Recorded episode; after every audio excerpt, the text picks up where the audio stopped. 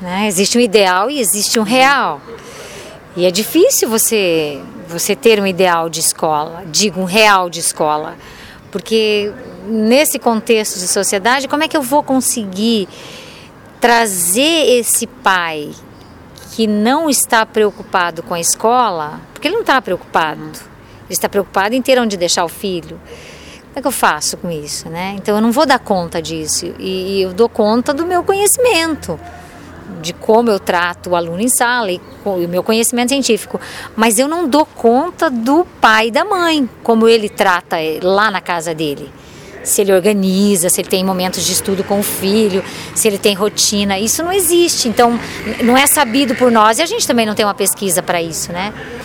Para pensar em toda essa trajetória educacional, eu diria para você assim: é, a escola, o ideal e o real, né? Que eu bato muito nisso, o ideal e o real. Não existe uma escola ideal, porque são várias realidades. Esse é o ponto que eu, que eu queria chegar. São várias realidades, vai depender é, do local que, que está, dessa comunidade, como ela é, do interesse do aluno, então vai depender.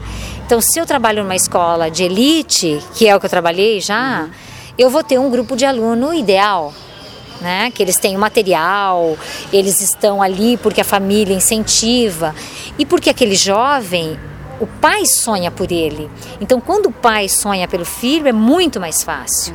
Agora, se eu tenho uma escola dentro de um centro de privação de liberdade, eu não tenho um pai que sonha mais pelo filho, porque o filho foi pro limite, o filho já matou, o filho roubou, o filho violentou. Então, quem que vai sonhar por ele, né? Então, é, são pontos completamente diferentes. Talvez o que falta para a escola é pensar nessas diferenças. Quem é? Uhum. Então, assim, aqui, como que é essa comunidade? Foi o que nós abordamos uhum. ali. Então, essa família não tem que vir mais? Não, não deveríamos ter uma, algumas pesquisas científicas para ver o que, que essa família pensa da escola? Por que, que a família não não participa? participa né? Por que, que ela não olha a tarefa de casa? Por que, que ela não questiona algumas coisas?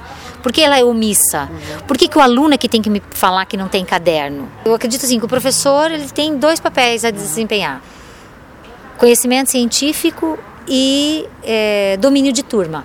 Né? Domínio de turma porque naqueles 50 minutos, aqueles 40 e tantos jovens estão sob seu domínio, né? sobre, o, sobre a sua orientação, sobre a sua organiza organização.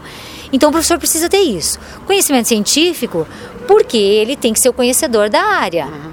Então eu não posso é, vacilar no meu conhecimento. Eu sou da área de português, então meu aluno precisa ele tem que entender que, que eu conheço e tirar as dúvidas e eu orientá-lo.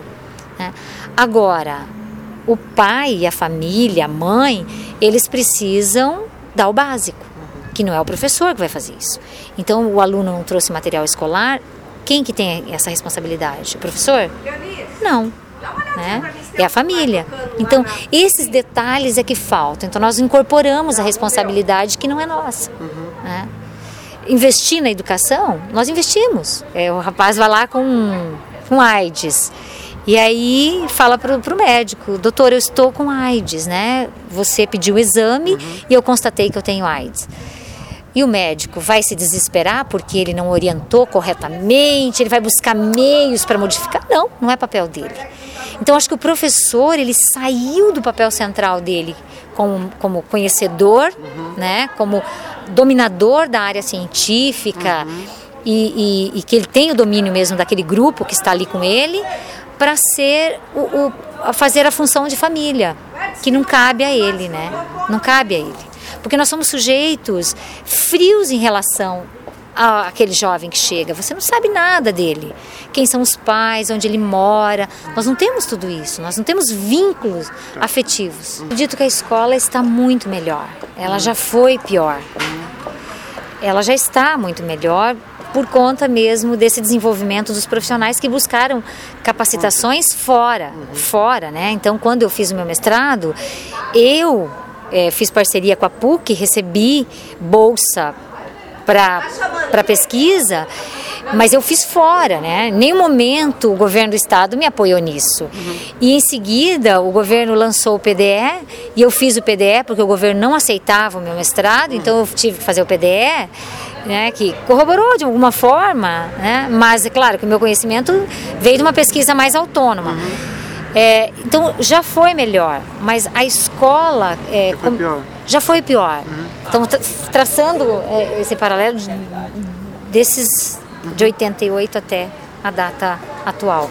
Já foi muito pior. Eu, eu sinto que hoje ela está melhor. Os professores estão mais capacitados, eles estão mais esclarecidos.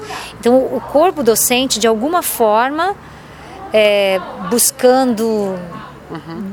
das maneiras mais difíceis possíveis para conseguir fazer isso, mas fizeram. Eu percebo que o corpo docente está muito melhor.